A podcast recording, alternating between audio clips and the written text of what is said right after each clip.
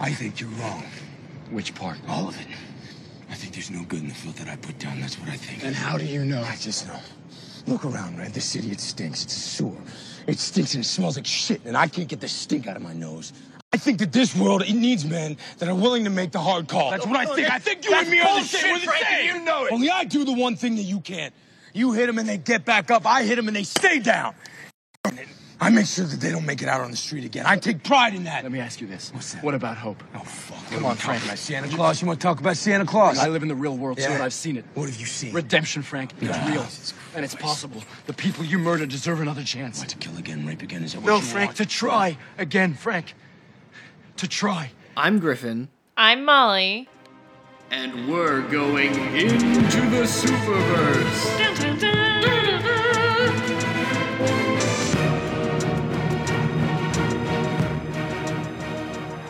Hello, everybody. Welcome back. We've got an unplanned episode for y'all today. What? Yeah, you heard it. Now, it's not public, but we do have a little schedule that we keep in our very official notepad document on our phones. But we had a lot of free time to kill over the last couple days. You know, Griffin, with this special episode, surprise episode, you're turning into a real daredevil. Dun dun dun. Dun, dun, dun. Oh my god. Yep. That was an unplanned joke. it was. It really was. Thankfully, I landed it. You did. You did. You landed it just as well as Matt Murdock lands all those unnecessary flips that he does every time he fights a ninja. Now I know what you're all thinking. Uh oh, Daredevil, not Ben Affleck. No. No, not Ben Affleck. We've seen it. We did not talk about it on the pod, but we did talk about it. And we will revisit that movie eventually. Maybe we'll watch the director's cut when we go back to it. But no, we're talking about everybody's favorite, the Netflix version starring Charlie Cox, who has recently made his triumphant return to the MCU. The star of Far From Home. No Way Home. Yes. Spoilers? Should we Yeah. cut that? I don't know. Maybe we'll just put a tag in the beginning. Um, yeah, you know, this guy had all of a 30 second cameo and he crushed it. And he did have a lot of deleted scenes that he was in. Oh, Unfortunately. really? Maybe they'll release those. I hope supposed to be a, so. a courtroom scene and some other stuff. But yeah, so I had seen all three seasons of Daredevil. Um, mostly when they had come out. I think I watched the first season a little bit late, but after that, I, I kept pace. But Molly I had not seen any of it. Well, I'd seen like bits and pieces as Griffin was watching it. Yeah. And I had also watched most of the other Marvel Netflix shows with a couple of exceptions here and there, but Daredevil is by far, I would say, overall the best and also the most consistent, both between seasons and episodes of those seasons. And I was really excited to rewatch the whole thing. And let me tell you, we knocked it out real quick. In what, like a week and a half? the half is being generous. I mean, we watched season three in two sittings. We watched the first four episodes, uh, and then we the next day we sat back down on a rainy Saturday and proceeded to watch the rest of it, episodes five through thirteen. So Happy New Year's to us. you could say that we enjoyed it. Now, this is a bit of a unusual episode. You know, usually we are covering a season of a Disney Plus show, which tends to be shorter, or for some of the shows that we've watched, we've even broken that down into halves of the season. Um, obviously, this time we were talking about 39 episodes of a show. So we're not really going to be going through and plot by plot. we didn't point. take notes. yeah, we didn't take notes. This is a this is a freestyle discussion. We had thought about making this a bonus episode, but no, we figured this this deserves its own thing. Actually, we thought about each season we would do a bonus, but we just flew through all three seasons so quickly. Yeah, we would have had to make ourselves hit pause and break out the mic and all that. And quite frankly, we just weren't going to do that. We had to get on to the next episode. Yeah. Uh, we hadn't watched a, a Netflix show, or at least I hadn't watched a Netflix show in a while, and I had forgotten how much they they know that they're releasing all these episodes at once. They want people to sit down and binge the whole thing, so they do not make it easy for you to be like, "Here's a good stopping point." You know, they they will lop those episodes off right in the middle of a very exciting scene and just basically challenge you to not let it just continue playing.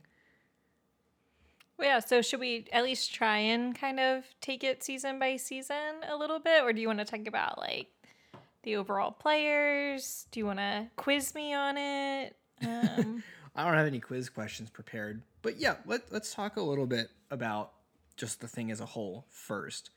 Um, obviously, this was the first Marvel Netflix series. This kickstarted what is known the as the Iron Man of its era. It is. you know, it started off the Defenders verse. I think these shows all I'm saying um, Daredevil, Jessica Jones, Luke Cage, and Iron Fist were all pitched to And the Netflix at the same time. Punisher came later. I don't think Punisher was planned on having his own show until after They Daredevil fell season in love two. with Yeah. John. and people loved him, and they were begging for it. So, of course, and they were gonna uh, have like a surprise release for it and stuff, but they ended up taking it like a bit more traditionally. But I remember when the uh, trailer came out, they didn't have a release date attached, and everyone was getting really antsy about it. But um, I think expectations were pretty high because the first season came out in 2015, and that was still the time that Netflix shows were considered like very prestigious. I think we're talking like early seasons of House of Cards and Orange is the New Black, and Had Stranger Things come out? Mm, I don't think so, not yet. But you know, like the Netflix originals had like an Right. air of like, oh, this is going to be good because it's a yeah, that has really changed. Like Netflix and Marvel mashup was like coveted. yeah, it was like okay, this is going to be like a mature, like high budget thing, and it was, I not Which I wouldn't think it was like the highest budget, but I do think it, especially Daredevil, was like really good. And I would say first season of Jessica Jones was felt very much in the world uh, that they created in Daredevil. Agreed. And I think a lot of people viewed these shows and Daredevil especially as like the much needed more like adult alternative to shows like Arrow and like Oh, like when- it wasn't quite CW. yeah. And I, mean, think there were the, some the, The. Flash had just started. Yeah, but you know, I think a lot of people were like this is a step up in one way or another. I actually feel like Luke Cage, of the ones I've seen, because I didn't watch Iron Fist, felt like lighter than Daredevil and Jessica Jones. Yeah. I mean, And I think maybe it just like that quote unquote villain didn't have as high of um, stakes. Yeah, no, I, I think tonally Daredevil and Jessica Jones season one were by far the darkest that they did. From from everything else, that they didn't feel the need to uh And Kinda s- violent, very violent. super violent. Yeah, yeah. Luke Cage was definitely not not as violent. Neither was Iron Fist. So Like nobody hits harder than Luke Cage, so it's not going to. And he's not trying to hurt people, so Daredevil's trying to hurt people. Jessica Jones is not afraid of hurting people. The Purple Man, certainly not afraid of hurting people. like ninety percent of the subtitles or closed captions for Daredevil are bones cracking. Oh my god, yeah, I turned away a lot, so I probably so missed many bones snapping. twenty five percent of the show by closing my eyes or pretending to look at my phone. It's pretty rough, you know. Matt doesn't kill people, but he uh, will certainly make them wish they were dead. Yeah, he's like, well, I don't kill people, but there's like there's like multiple guys that are in comas forever because He's of like, they're still I've breathing done." though. So Doesn't God can't fault the- me for that. Nope. Also, he's perfectly fine with like certain people killing people As long as he's not doing it. as long as it's not Elektra or as long as it's not women, basically. Because- though, go nuts. Well, no, he want he does try and convince the Punisher not to do things that way. But like whenever he's with like the cops or the FBI, he's like like I guess he's like that's part of their job, so it's fine. Like he the more the morality is questionable. It's flexible. It's Sure. certainly flexible. As is the Catholic Church on most things, so that makes sense. So, I think what uh I'm also happy to bring the Catholic perspective to the to the oh series we'll we'll discuss that. discussion. Charlie Cox is for most people one of those actors that has become the character, and obviously that's why he's been brought back. Um, he just did a really great job across all of his appearances, encapsulating the Catholic guilt, the kind of mental struggle that he goes through trying to live this double life and how he addresses that with his friends, and it's bolstered by him being surrounded by a really great supporting cast with uh, Elden Henson playing Foggy Nelson and uh, Deborah, what's her name? Deborah something Woll. I think Deborah Ann Woll playing Karen Page. And of course, Vincent D'Onofrio as Fisk. Everybody in this show is very well cast. Um, even like the ones like, yeah, we're scrolling through IMDb right now. The guy that plays uh, Ellison. Oh yeah, him. pops but I up- also love Brett Mahoney. Right. And like all these guys that kind of alternate between being side characters in earlier seasons and then becoming main players later or vice versa. Um, you know, no one no one lets the acting down and it all feels very believable. And I know that some people don't like Karen. I think she gets um, you know, people are annoyed by her character. Not so much for Foggy, although I think reading back on discussion threads on forums about the first season, people Season sure one- him either. He's kind of annoying. Yeah. Um, but you know, as the show goes on, it's we get so much time to flesh these characters out, which is great, and not something that we always get from movies or even like the shorter Disney Plus series. So I really appreciated that, and putting them on such like a drastic journey across these three seasons um, really gets to display all the sides of these characters. Like you know i would never have expected to have to wait until almost the end of the third season to really dive into karen's backstory and you know get they- introduced to like foggy's family and stuff but it was really cool to have that opportunity Yeah, and it wasn't even like it didn't seem like they weren't gonna do it. Like they kept referencing stuff about Karen's past, like from pretty much the very beginning.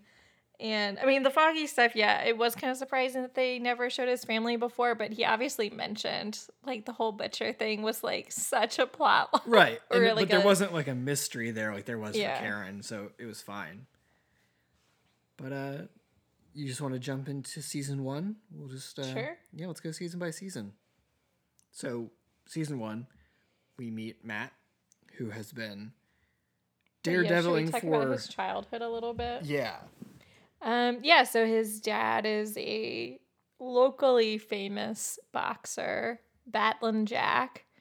Uh, he is in rigged fights a lot, but he always gets back up. um, most of the time anyway and um, young young Matthew is dubbed with taking care of him. There's no mom in the picture. Um, learns how to stitch up a wound, which really comes in handy for him as an adult. I would say life lessons from his father. Um, but anyway, he gets blinded as a child. Blah blah blah. Apparently, when he gets blinded, it gives him heightened abilities abilities, quote unquote, which he like is afraid to say to people because I guess it's like implied that it's like a power, but like that is a common thing amongst blind people as far as my understanding is that like your other senses are heightened because you you're not using your sight. I mean, not. I, I think it's in. It's obviously implied that his are like more sensitive, especially like his hearing and smell and Yeah. stuff. But still, he can say like, "Yeah, my hearing is better because I don't use my eyesight." like, that's that doesn't have to be a secret. I yeah guess. i kind of forgot that they kind of hint at whatever radioactive material he got on him Yeah, all of his conversations with Stick in season two are like about him being like special.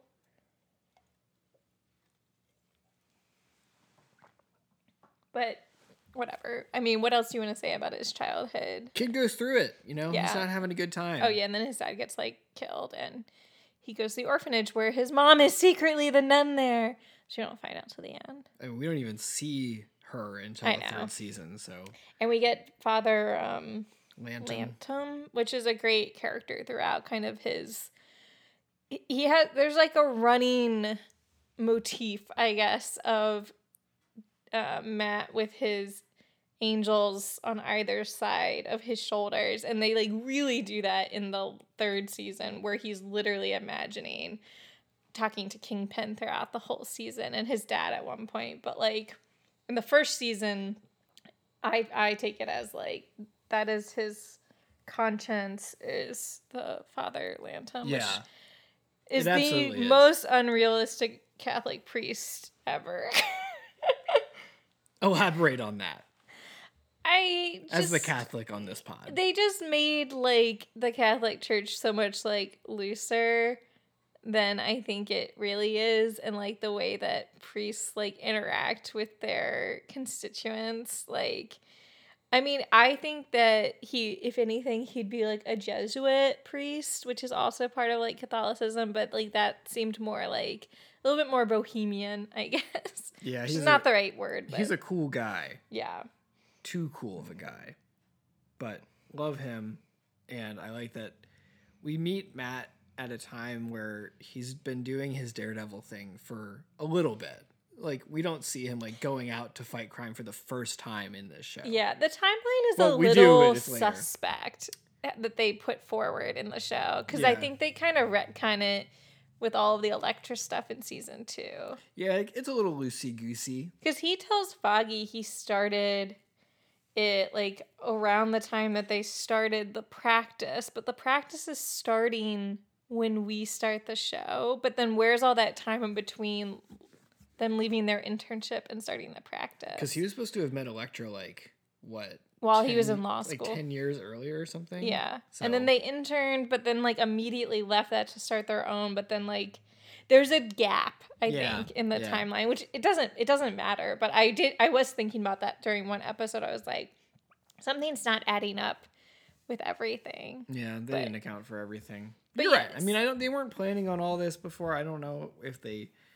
Well, clearly their their plan for the show. I don't know how early they had it written, but it extended for more than the three seasons that we got. But I do wonder if when season one was done, what they planned on, and you know, if they had Elektra, if that was like are always in the cards or what. I I'm know. sure. I mean, because that's like from that's like what people know about Daredevil is Elektra. Well, the I'm first, glad they didn't introduce that first thing because I think that would have been too not not just like that plot that they did, but just like introducing Elektra too early. I think would have been Yeah.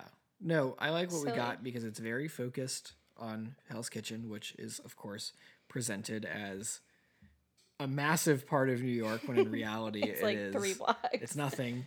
And also, it's super bougie now, and it's like they took the 70s version of New York and slapped it in, which they try to justify by being like the Avengers the incident. the incident uh really like fucked things up which okay sure fine. Well, and there's somebody pulling the strings in Right. Hell's Kitchen. right i just I even aside aside from him who we will name shortly um it's just like all of the like, the the inhabitants and like the buildings and stuff i'm like this is not like upper west side manhattan like it's so not that but i love it anyway And then where is Jessica Jones supposed to take place?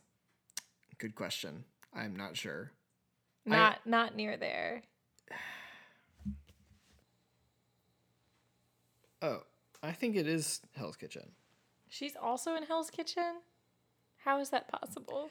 I don't know. The Wikipedia says it's filmed in areas that look like old Hell's Kitchen. Okay. well, Yeah, I don't know. but but all of New York is Matt's city. It's my city. Yes, it is. But Well, I it's not even your borough. I feel out. like that's what he means when he says my city is it's my Hell's Kitchen, which is its own city apparently. It's just it's a little too much. His um self entitlement gets on my nerves a lot. That's the thing. But it's like such the superhero thing. Like we made a lot of comparisons as we were watching to Spider Man and to Batman. It's a Um, lot of like martyrdom and being like, this is my responsibility to save all these people, and no, you can't help me, and no, you can't get close to me because you'll get hurt. And yes, I know that this isn't a bad decision, but I still have to do it. But like I'm you're not me." allowed to make bad decisions because only I can do that. I'm that's proprietary to me. Yes. like only I can put myself in dangerous positions because I'm the only one capable of handling it. Like it's just it gets so Uh, and then like yeah, it's uh, it's unfortunate that people kind of take that out on the secondary characters like Karen or Foggy because they're also they're the star of their own story and like because they're seen as adversaries to Matt in those moments, like they're seen as annoying, I guess. Yeah, like they're almost always reactive to what Matt is doing. So it's And he's a horrible friend, as they basically say so many times in the third season. Oh, Matt yeah. Murdock is not a good person, no, not at all. and he admits that. So the first season, I like that it's very tightly focused, and we get a lot of Nelson and Murdock action.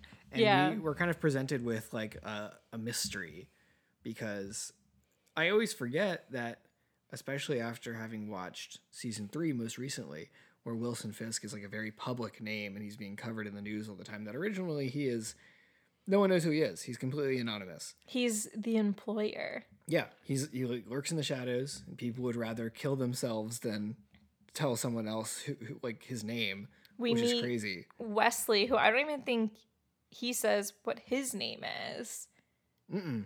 but he's the face of the operation as far as we know it. But we know he keeps referring to his employer. Yeah, he works for one of the where he presents himself as working for one of the many shell companies that Fisk owns. And we don't actually see um, Vincent D'Onofrio until six episodes in. Like his actual face. Yeah, it's pretty late, which is pretty cool because even if you go into the show knowing that Vincent D'Onofrio is in it playing Wilson Fisk, the air of like the threatening aura that's presented by the interactions that they have, whether it's with someone like Wesley or someone that Matt is trying to beat information out of, and like you just know that This is an intimidating Yeah, he's person. not to be trifled with, and they do a really good job of presenting him in that regard.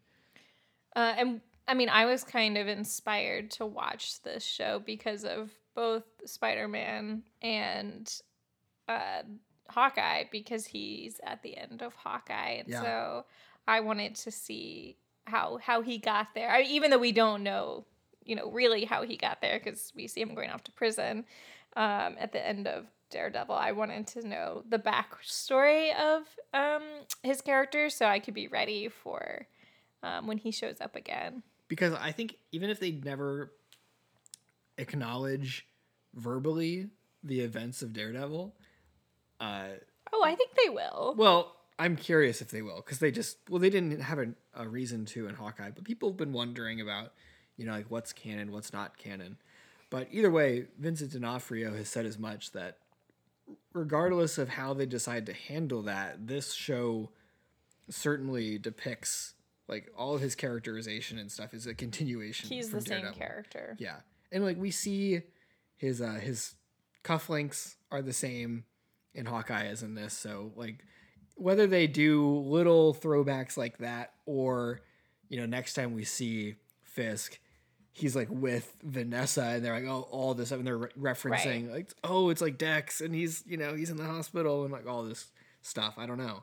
They have a lot of opportunities, or if they wanted to tweak his character a bit, they could do that too. I don't think they'll make like super specific references, but I'm sure he'll acknowledge those attorneys or that guy. Like he doesn't even want to put a name to Daredevil, but like I'm sure he will reference you know his downfall and stuff like that or that I used to run this town and now I'm taking it back. Like, Which is pretty much he did say that, in Hawkeye. So, yeah, It is interesting that he's being referred to as uncle in Hawkeye. yeah. I mean, only so That- much is from from from Maya. Yeah, but um the other guy also calls him that. Kazi. Yeah. Yeah, That gang it seems kind of sees him in that role and that's that's a very different kingpin, I guess. Um but but he evolves in each season. His first season, he's yes, more elusive, more of the businessman running drugs. Um, I mean, second season we get we get very little of him, but he's manipulating from the inside of prison, um, and with Punisher. And then in the third season, I think that's that's a very different Wilson Fisk than we get um, in the first season. The way that he is running the operation, it's not.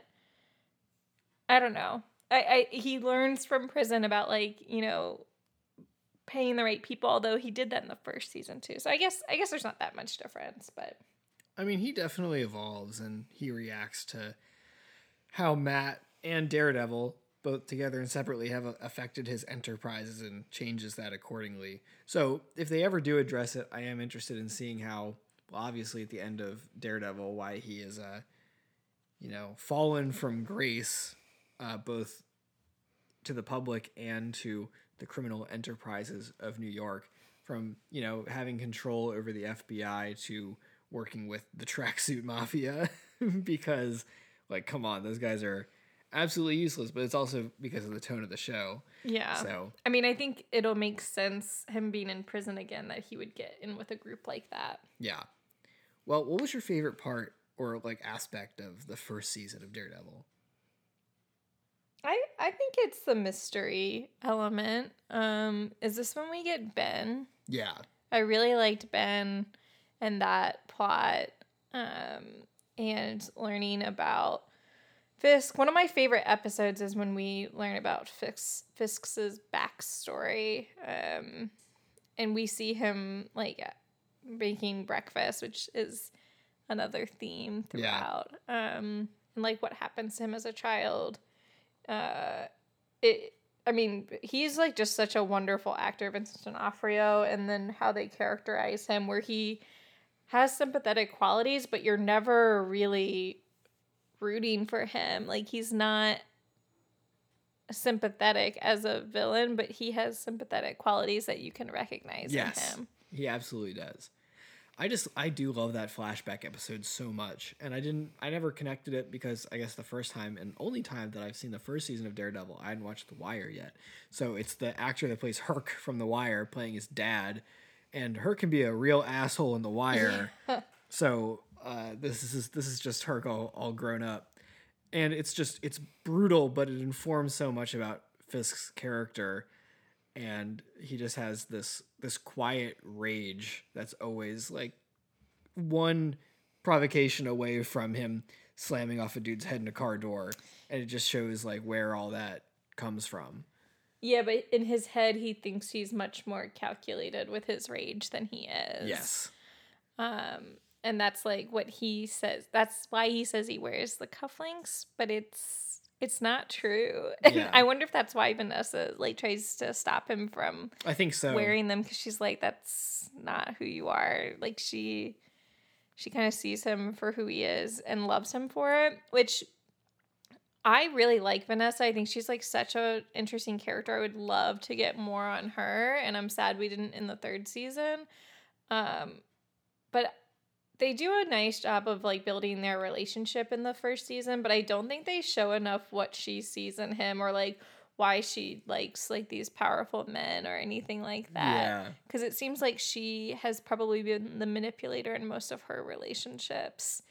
Um, but I, I don't know. I just liked her, and I really like that actress. I think she she uh, has like a grace to her she does in her scenes. and it makes them it makes it like very believable and i mean those scenes with vanessa in the first season are like when we get the most personality from fisk seeing him as like this he's like awkward and Yeah, uncomfortable. he's like kind of embarrassed like in situations like that where he's not like you know people aren't scared of him kind of yeah, and he doesn't have control over what she's gonna do. Yeah, is Right. that what you mean? yeah exactly so we, we get to see both sides of him but i just they do such a great job because i, I think Well, and that sorry, that episode where he's making the eggs ends with him making the eggs for her. yeah and I think that's really nice. And like I said, that comes up in multiple.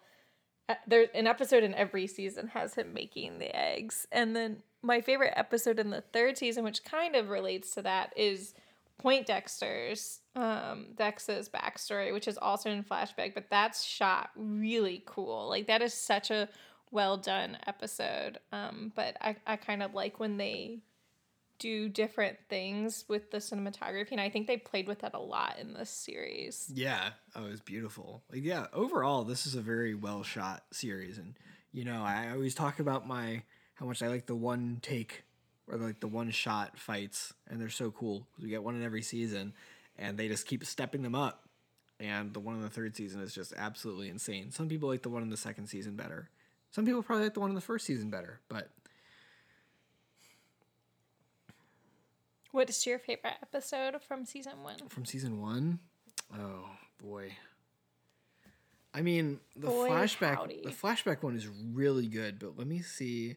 I want to go and look, make sure I'm not forgetting anything because I I did forget a lot of the the details and actually like just straight up a lot of what happened. Like I I'd forgotten about Karen and Ben going to find Fisk's mom and all that stuff. I I didn't remember that whatsoever. I haven't seen this in six years, so Like season one is slightly more, um, is it episodic where each episode is a little bit more just like its own thing.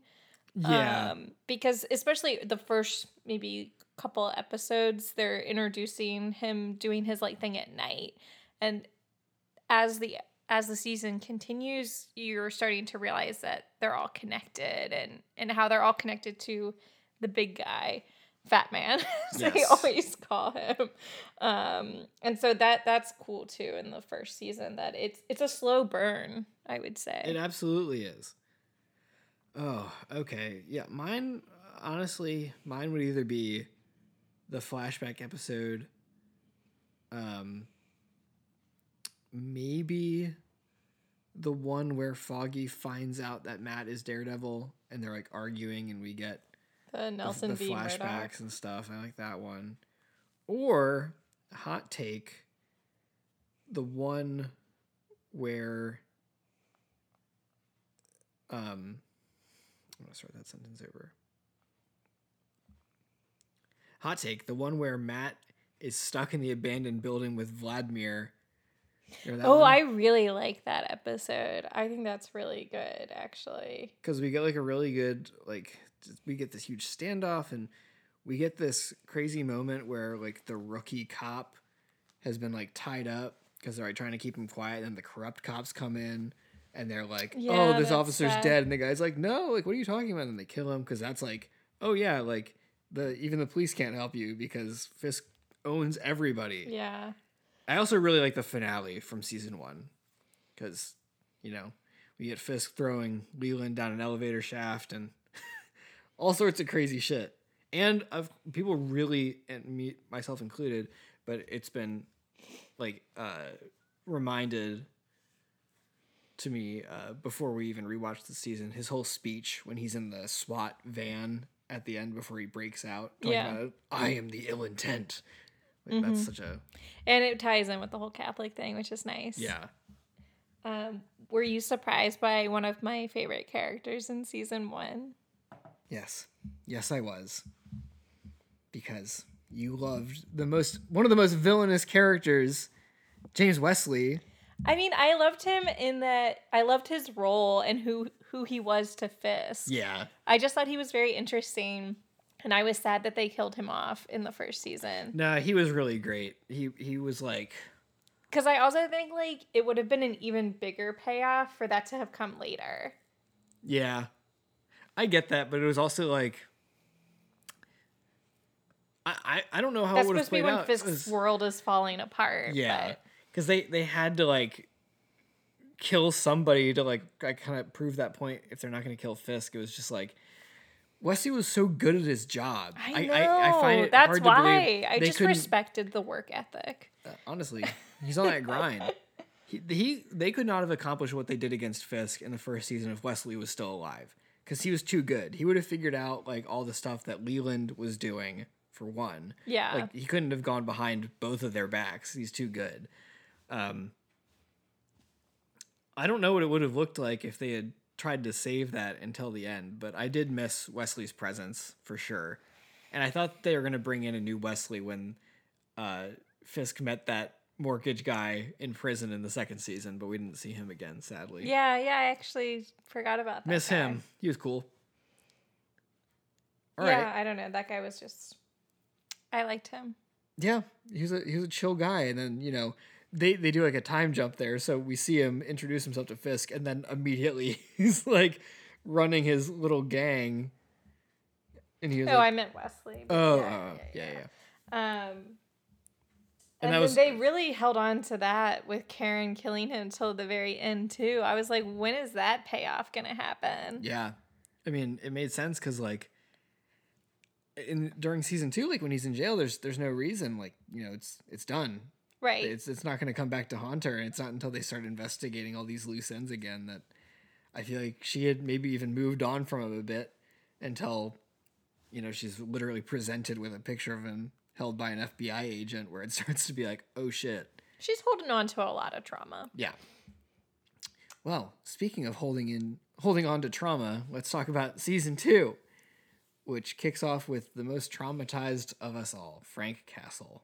Two two traumatized characters, Frank and Elektra. Yeah. Oh god.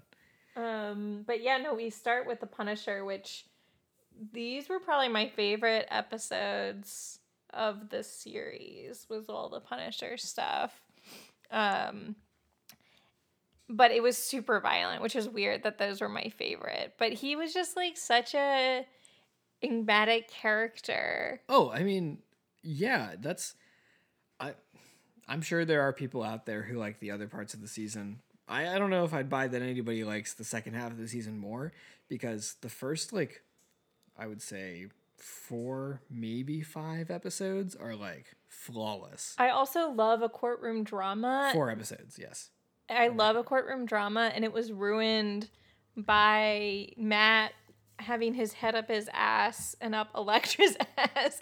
Like I was just so annoyed because I was like, "Can we just do this courtroom thing and then get back to like whatever other bullshit you want to be doing?" It's putting you Which is a- exactly how Foggy felt. Foggy and Karen. Yeah, just like yeah, but Karen you- didn't know what he was doing. Yeah. She just thought he was an alcoholic. Foggy's like, can you stop hanging out with electric nachos and just help us win this court case? Please. Um yes. The strong suit of the season is all the Frank Castle stuff, mostly in the first four episodes, and then there's still a story strand that continues throughout the rest. As far as I'm concerned, they could have made this like a six episode season, gotten rid of all of the hand bullshit, and I would have liked it way better.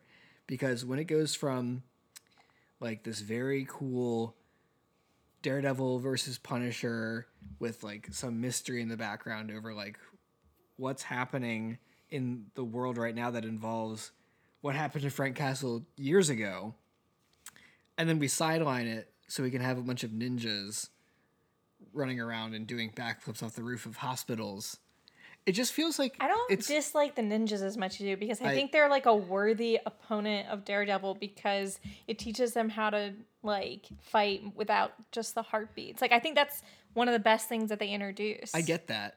I get that. But I think there's like some execution that I don't like. So for one, going from the Frank stuff to the ninja stuff is like whiplash. Yes, Because I it's like agree. it's like very like realistic. Like my favorite episode is the one where they're on the rooftop talking about their Right. morality and stuff. red. Going from that to just okay, I'm teaming up with like my assassin ex girlfriend and fighting like a hundred ninjas at the same time. That felt some of the stuff like when we were talking about the CW things, that felt very CW to me. So it's not like inherently bad, but Well, like I like the one episode where he and Elektra go to that um, banquet or that gala and sneak in and look for the that one's cool. That one's cool.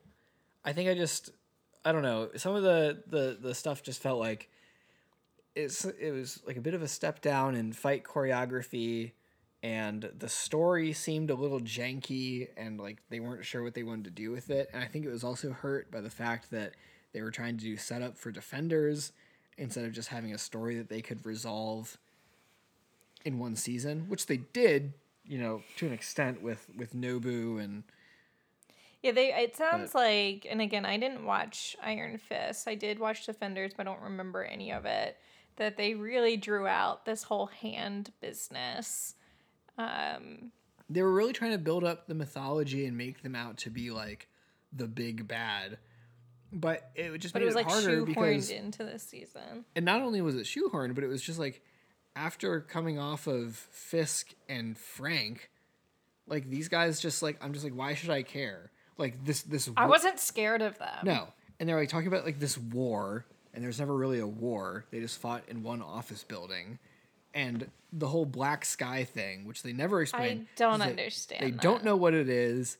Are they trying to make like exorcism references? I like the devil? I don't know if it, But like that's his thing. He's got the devil inside of him. I don't know if like all the black sky is is just like you you don't die, like you can come back to life, or like yeah, I but thought no, that was just the was hand. coming back to life. Yeah, it's so bad, and I don't think that at any point during the writing of this season, Iron Fist or Defenders, if you had asked one of the writers, "Oh, what is the black sky?" they would not have been able to tell you. Also, it would be fucked up if you were just trying to watch Daredevil and then that thing happens at the end of the second season where you see Elektra's body and then like when you start up in season 3 it's like where's Elektra and they never explain it. They're like you're going to have to watch Defenders. Yeah, I, and we didn't watch. Defenders is basically season 3 of Daredevil and then season 3 is season 4. Yeah. Like we didn't rewatch Defenders because we didn't want to because there's a lot of bullshit in it and it just wasn't that good. But yeah, it's super important unfortunately and you get like additional development for Foggy and Karen cuz like Foggy's the one that brings the Daredevil suit back to Matt after he tries to quit and he's like blaming himself for his yeah, death and they try and like explain that. And like, yeah, we don't ever see Karen grapple with him being Daredevil I'm just like because that's at the end of season two. Yeah, it's it makes it even more of a disappointment that Defenders was not good. I don't know. because know there's more hinging on it, but whatever. how much Defenders plays into like Jessica Jones because wasn't it between season one and season two of Jessica Jones or was it after season two?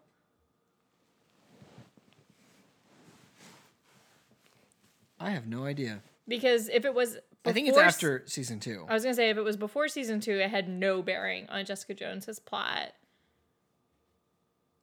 I actually don't remember. Yeah. Yeah, like and there's stuff like And I don't know about Luke Cage. Luke was in prison, and then in the Defenders he gets out of prison because Foggy gets him out. You know, I think that's just- always why I think we've seen season two of Luke Cage. I'm like, but we had that whole scene where he's like in prison, and I forgot that that's part of Defenders.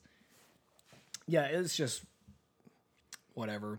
Even my like lowest parts of Daredevil season two blow Defenders out of the water just because the writing is so much tighter for when it is good.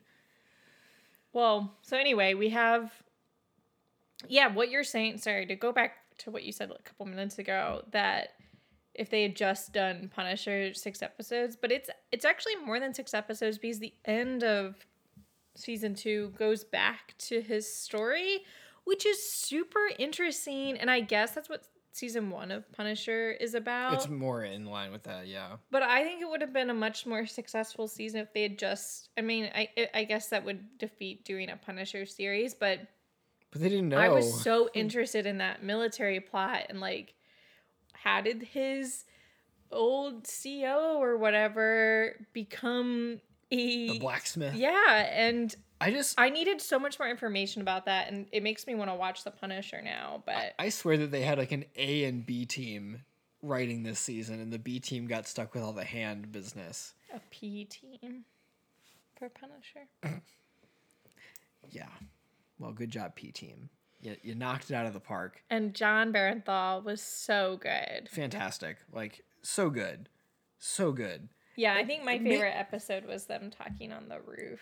Yeah.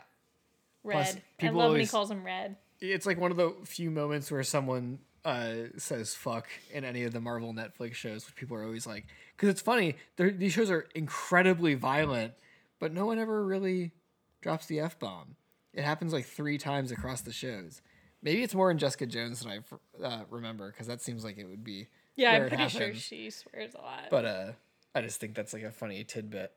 I mean, you know, maybe if uh, they had managed to create a character representing the hand that is like so like scary and dangerous as Fisk or Castle, but like they just introduced this woman at the end who's like running things. Who? The one that's like on the bus when they Oh, she's not running things. She still works for Nobu. Yeah, but like I'm just like who are these characters? Like why we get so little of Nobu that I'm just like I you mean nothing to me. Yes, it's freaky, I guess, that you came back to life, but like we didn't see you die. We just saw you on fire. I also just I didn't really care about Nobu that much in the first season either. yeah, so- no. Well, they barely spent any time with him. Yeah, I think it was just like partially a failure of the second season writing, but also like Like Madame they- Gao was so much more interesting. yeah, I'm just like you didn't do enough. You didn't do a good enough job setting this up for it to be able to carry as much of the second season as you tried to have it carry. And it was just so much worse that it was presented right next to the Punisher stuff. And I liked Elektra. I thought she was interesting, but the stuff that they were doing with her was really annoying. And it was annoying that it was taking away from the Punisher stuff, which I know was like the whole internal conflict. But like, yeah, but it's not like Franklin and Murdock. it's not like good to watch. Like I get it, like on a thematic level, but at the same time, I shouldn't be like watching that and being like, "Holy shit!" Like, can we just not get back to the trial? Right. Um, but I think they could have, and like her whole thing also being trained by Stick and not like him being a mark, like that. I thought that was all good plot stuff and like interesting. And I think they could have done more with that. And and her and Stick, like that stuff was good. I thought when she like wants to kill Stick, but he like I like saves her, that, and then they yeah. both end up saving him, and it's like a whole thing. I I kind of liked all that stuff. I guess I just wish that they could have kept it more intimate and not have like this whole like there's a war coming and stuff. Like Yeah, just have Elektra was show up silly. and like have a vendetta against Stick and have Matt like have to be like the mediator between them and also like juggling.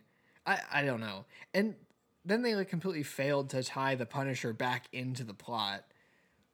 And only had him show up and like kill a couple ninjas at the end and then peace yeah, out. yeah. Yeah. Like, And then, why yeah, did he decide to do that? We don't know. Yeah, it's just them being like. Uh, Did people figure out back. That know. it wasn't him that killed the state's attorney? I don't know. And I mean, presumably yes, but in the first season of Punisher, is he just like on the run? yeah, Does he like escape yeah, prison? yeah. Uh, I thought he somehow got like exonerated at the end of this season. definitely not. I mean, he probably shouldn't be. No, he definitely shouldn't be. He's, he's still out there doing his thing. So, and you know, after we watched season three, I'm like, damn, like none of this stuff from season two really mattered, huh? Yeah, that was that was kind of I was so confused watching the third season the beginning and I was like, why do they keep introducing FBI agents? And I was like, are they sticking around? Griffin's like, yes, that's the whole season is the FBI. Like it's like okay, we're we're not going to talk about the hand because I guess the hand's gone. Punisher, I have no idea who that is. This is basically a direct sequel to Daredevil season one. slash the, the Defenders, I guess. Yeah, you watch like just Like, be Matt stuff is a direct reaction to the Defenders. they could just attach like the the Daredevil scenes from the Defenders as a post credit scene to Daredevil season one, and then we're good to go. I wish they had done a little recap of the Defenders before we watched season three. We could have done that for ourselves, so I'm not going to blame them for that. well, no, they should have done that for us, but they want us to watch Defenders. Yes, not going to work. I think the Defenders was Netflix's least watched Marvel show. I even tried to read it quickly on Wikipedia, and it was so boring. I fell off after three episodes. I fell asleep reading the Wikipedia page. I don't want to have to see Danny Rand again, so I was like, sorry. I can't focus on this. I was like, and they kept mentioning characters. I was like, I don't remember who that is. I don't remember who that is. but so that's season two. Yeah, We get a little bit of Fisk building up his internal team in prison. He takes over for, and he gets his name. Yeah. Kingpin. and uh, you know, props to Kingpin for being like one a career criminal who doesn't get immediately killed by the Punisher upon meeting him, and then also tries to kill him and still walks away with with his life. And like I believe it when they're saying that the next time they meet, like one of them will only one will walk away alive, but they never interact again. so- Where does the Punisher take place? Is it still in New York? yeah. He's just in a different part. Yeah. Yeah, he's in he is in New York the whole time, but it, you know, it's so disconnected except from the fact that Karen shows up that it's I don't even think they talk about Kingpin or anything. And the first season of The Punisher came out before Daredevil season three, so I'll give them that. They didn't know what like what they were going to do. But then I think The Punisher season two takes place outside of New York.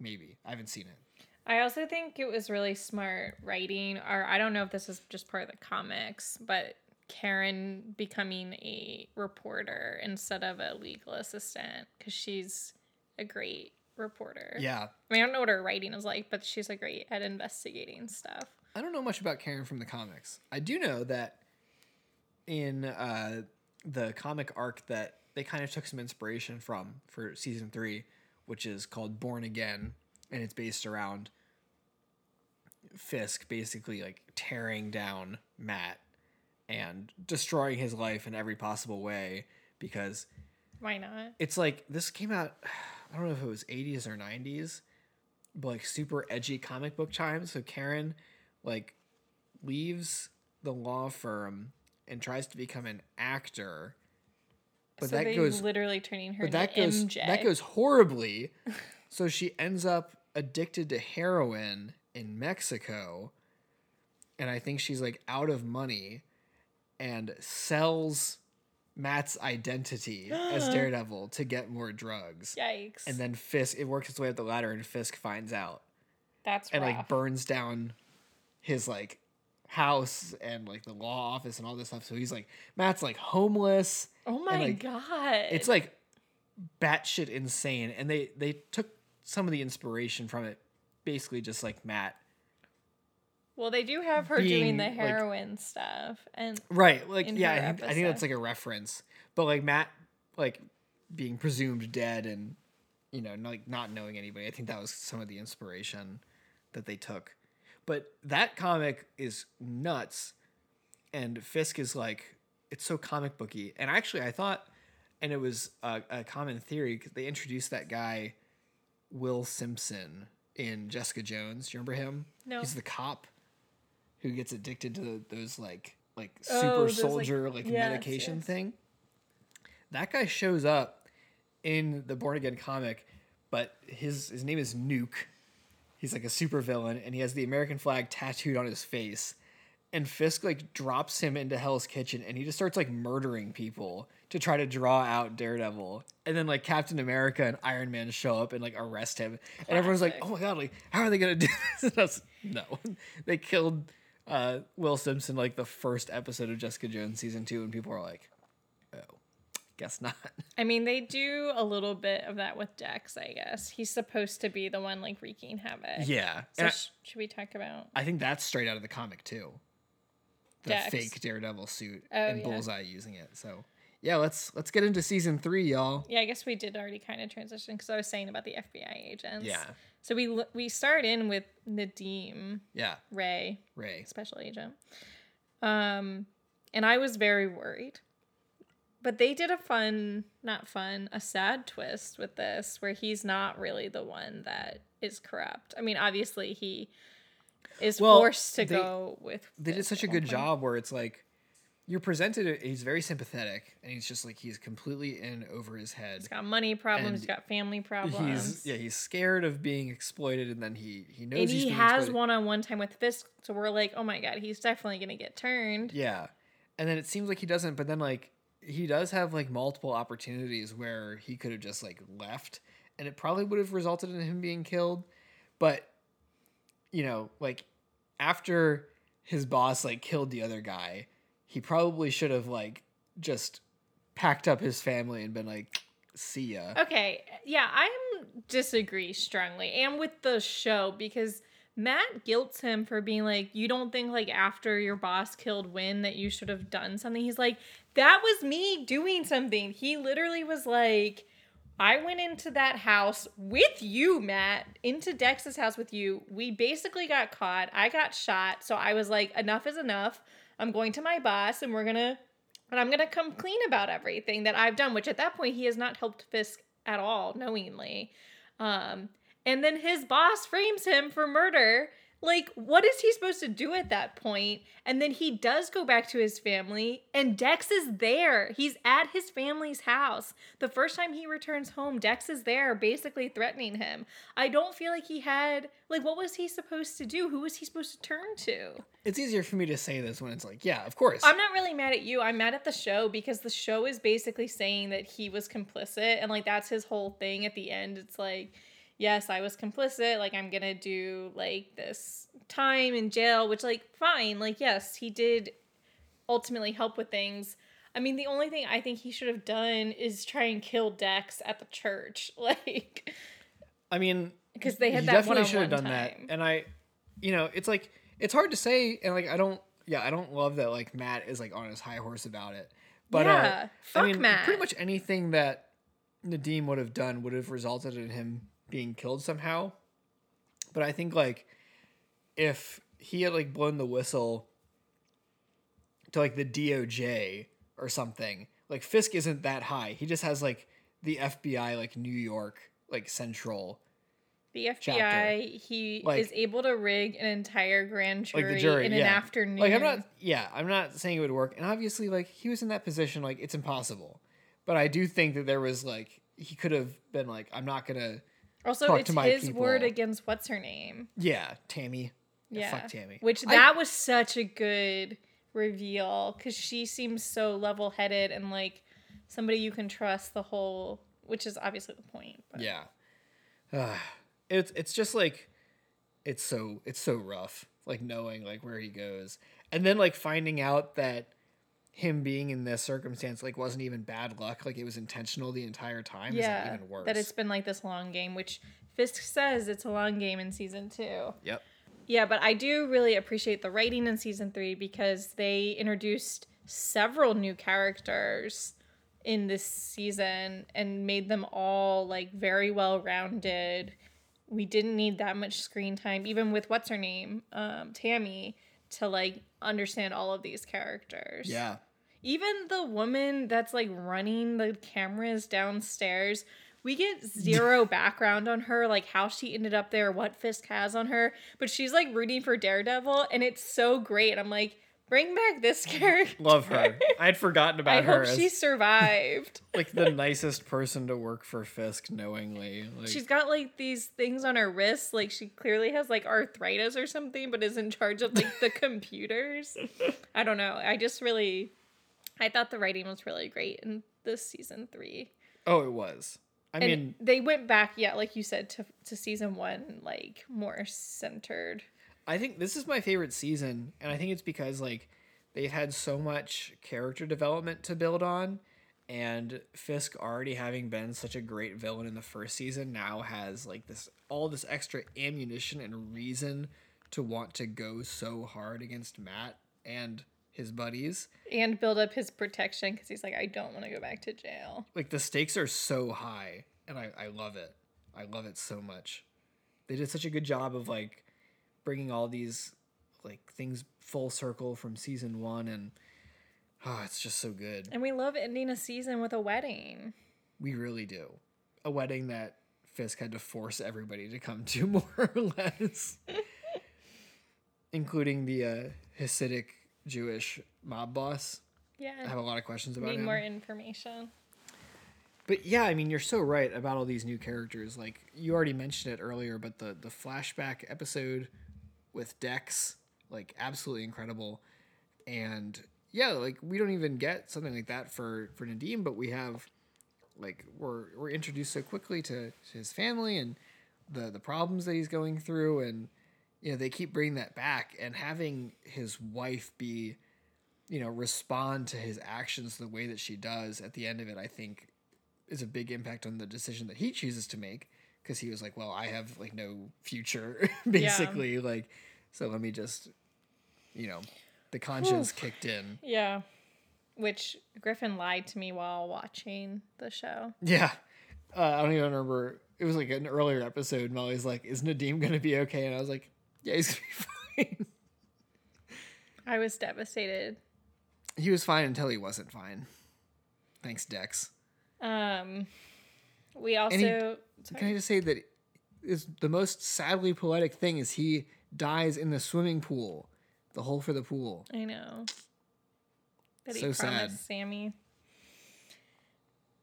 Um, so yeah, we get all the FBI business and they just keep showing like no matter what they do, Fisk is one step ahead. He's just an oppressive fixture now, and he is allegedly still in jail. I mean, in a penthouse jail. That's just insane. And that's what they keep talking about is like, this is so insane. Like, how, and when Karen goes in and sees like how like lovely it all is and Honestly, even like when Ray is there after the furniture's been put in, Yeah. like that that point you're like, oh shit, like something has gone horribly wrong. Yeah, it's This is so a- subtle, like watching it.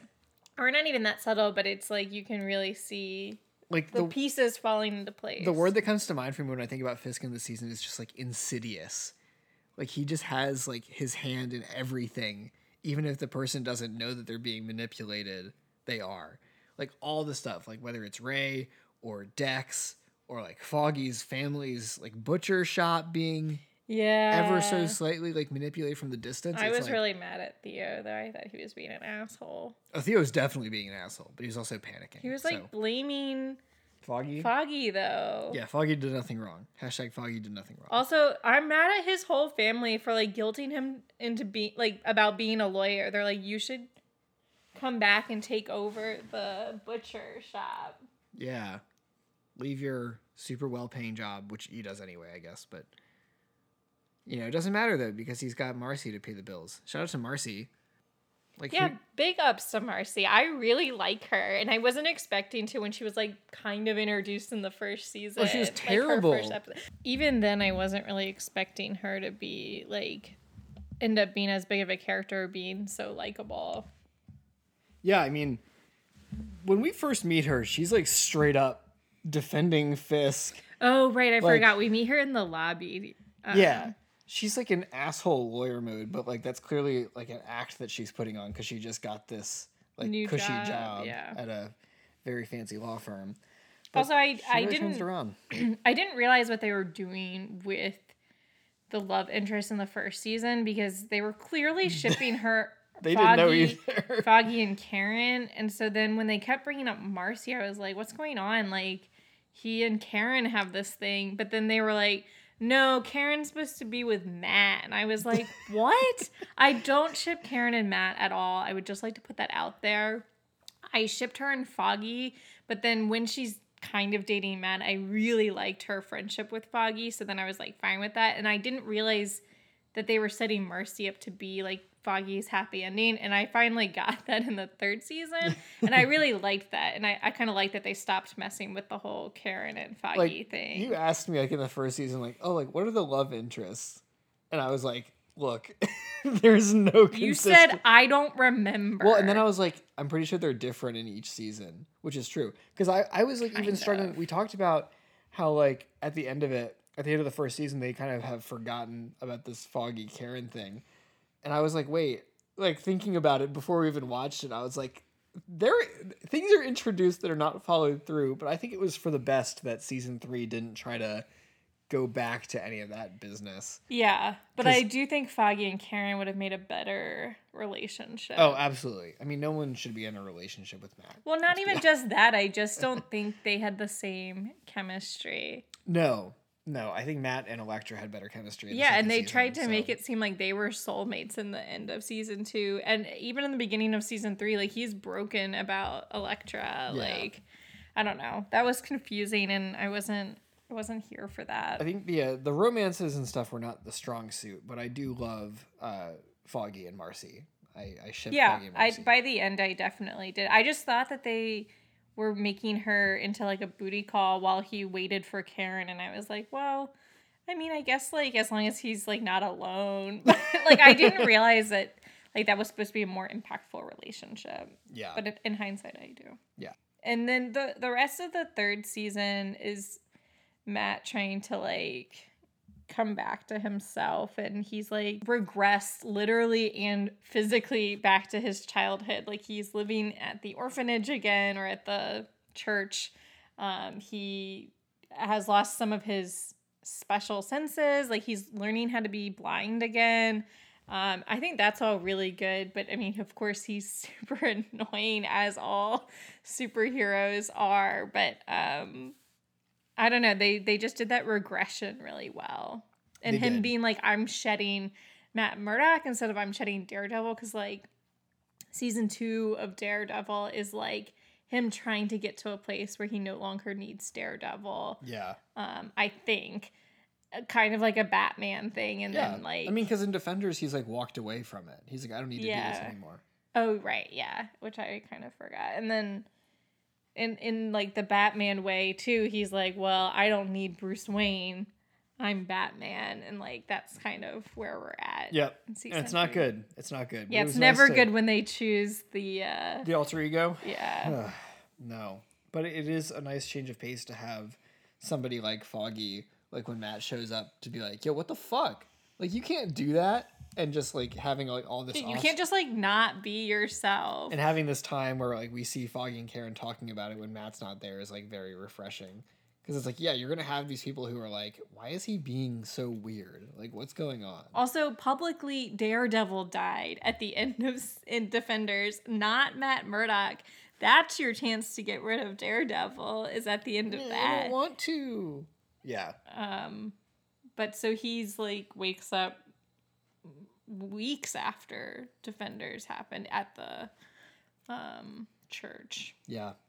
It like really leans back into the religious aspect, which it kind of We had like none of that. We had none, none of the Father Lantom in the in season two. season. Yeah, we, we it. moved away from it, and now we're fully leaning back in, which is really great because not only does it represent like the regression of Matt, like you talked about, but it's also just like they're getting back to like the roots of this show and like what makes Matt Matt, um, which is a very welcome change of pace. And then having the introduction of Sister Maggie and the subsequent reveal of her as Maggie not Maggie Murdock because I don't think they were ever married, but as Matt's mom, um, was really cool. It just added another layer to the whole thing, and that was just such a fascinating plot. And it made me very sad that uh, Father Lantom had to had to die in this Yeah, one.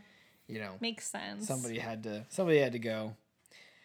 I just think the the strongest suit to me, like if I had to pick one plot thread, is just is Dex.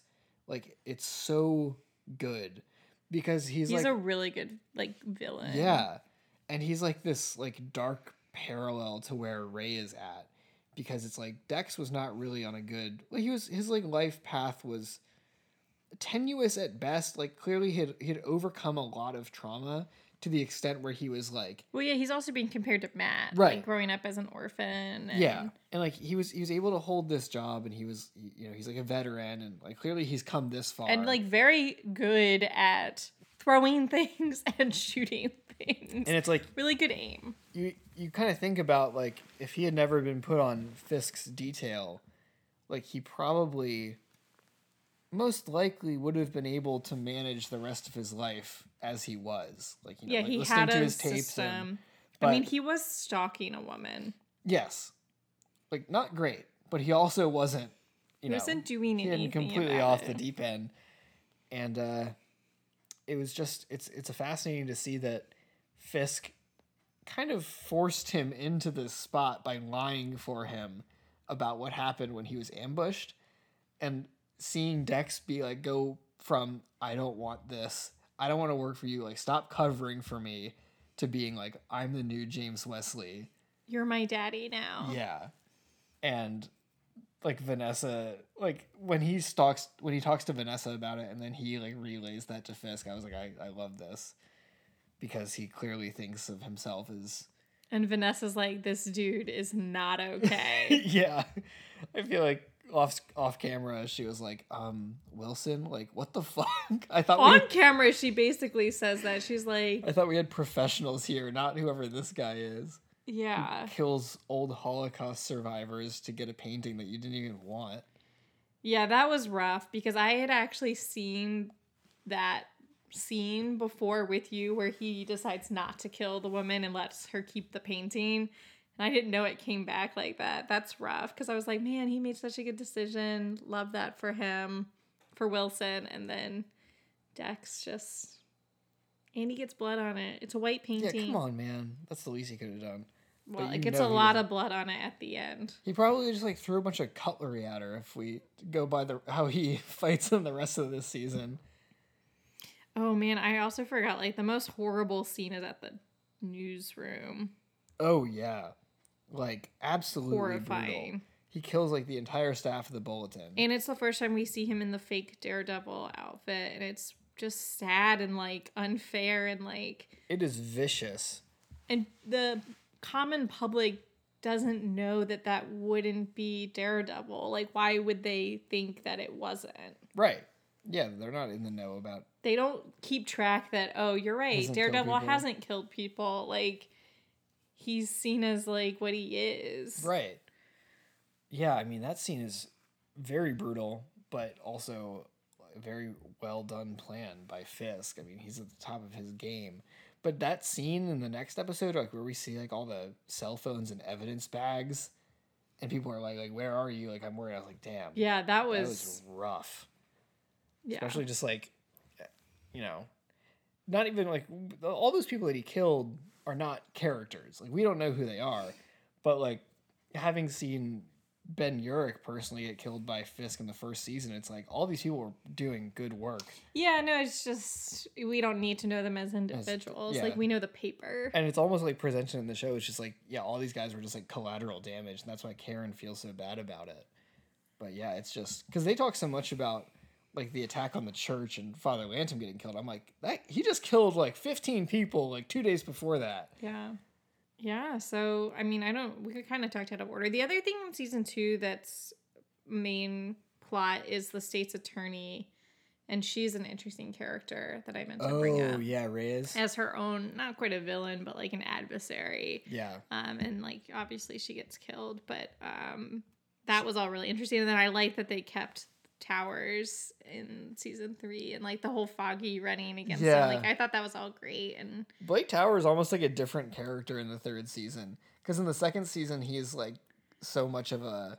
oh no, I think they Well, kept it. I think he's consistent, but it's just like go him going from like her right hand man because he doesn't have that much agency, Mhm. just to him like doing all this stuff on his own. Like when I watched season three, I think I forgot like that he was even a character. yeah yeah Well, I think they keep up that he's like not as corrupt as her, but is corruptible. Yeah. Or not necessarily corruptible, but willing to I mean like not pursue things Like, for his image. they played to him like oh like you could be the governor like Right. if you help us like do he's this like- ambitious, but he's not as um corrupt as her. I think. yeah. is what they're trying to say because he's like seen as basically a good guy. Right. I mean, so overall, I think I, I had always thought of the third season as my favorite, and this watch through like confirmed that. So for me, I think it goes seasons three, one, two. Two like uh, the highs in season two are really high, but there's just too many lows for me to like count it over the other ones. And even though season one can be like a slow burn, like we talked about, I just think it's Oh, I meant that in a good way. It was a oh slow burn. no i know like and I, I some people i think don't like that but i think it was such a great start not only for this series but it was you know it was a really good launching pad for the netflix marvel shows even if they couldn't all live up to the potential that it presented unfortunately. They could not have asked for a better season of a show to start it. And i'm pretty sure charlie cox read the scripts of the first two episodes or at least the scripts of two of the episodes i'm not sure if they were in order. And he was like, "These are two of the best scripts that I've ever read for a TV show." So like, I'm in. Also, can we just talk about him being able to play blind so well? Yeah, well, it messed up his ability to get other characters because I think he said he would go into auditions and he would keep like not making eye contact. he played a yeah, he played a blind character for three and a half years. It's gonna it's gonna mess with you. Um, I think if I was to rank the seasons, it would be half of season two, number one, Punisher season two. Um, then the first season, then the third season, then the other half of season two. Yeah, I think the third season was really good, but it was so fucking crushing to my soul it's really that it was hard to watch. Not like hard to watch. It was still really good, but I liked the the first season had a more softness to it that Yes, I it I liked. They're like the rookie lawyers like doing their thing. Yeah, it Yeah, was a no. little bit more fan, and I I liked that aspect of it. Like I was sad that we didn't get them. Like as Foggy kept saying, like look at us working together again. Like Yeah. I mean, yeah, the third season is like everybody's in full crisis mode all Yeah. the time and t- fucking tearing their hair out because if they mess up, like everything's gonna go wrong. So I get that. I really do. But I mean, overall, like what a what a great show, and I'm I'm glad that we rewatched it. Really enjoyed it this time. Also, I think one thing that they did well in season one and that they don't have in season three is that um, Kingpin or Wilson has people he has to answer to with these other gangs that he's working with. Like he's working with the Russians and Gao and Nobu, and he has to answer to them and, and Leland, I guess. Um, and in the third season, like he is not working with anyone. He has no one to answer to except, I guess, of Vanessa a little bit at the end. Um, and I think that kind of hurts him. He doesn't have anything to check him. Yeah, He has no checks and That's really true because yeah, he has to he has to deliberate and negotiate. Yeah, and the only time we see him interacting with the other gang bosses in season three, he just kills one of them. Well, yeah, then- he's in charge, yeah, which is what he always wanted. So it's like he did get everything he wanted, but, but that's true though because I, I just did forget when we rewatched season one that he was not like he was not all powerful. Yeah, he had these equals and superiors. and- yeah. he And he still had his plan. but- yeah, but he had to rely on these other people, and they weren't cards that he was playing. It was just like I actually have to deal with you like another human being. Right. That's not his strong suit. Do you want some uh, fun facts? I would love some fun facts. So one that I was reminded of on IMDb, uh, but I, I actually did know was the other early Marvel show before this, Agents of Shield, had several, I would say, one-sided crossovers with Daredevil, just in dialogue. the main character of that show, Skye, aka Daisy Johnson, says that she grew up at St. Agnes's orphanage, Oh, which is the one that Matt is at. And also, there's a character in the first season, I think it is, whose name is Carl Creel, aka quote unquote Crusher Creel, who gets a weird power that he can like turn into rubber or something, or he, he's the absorbing man.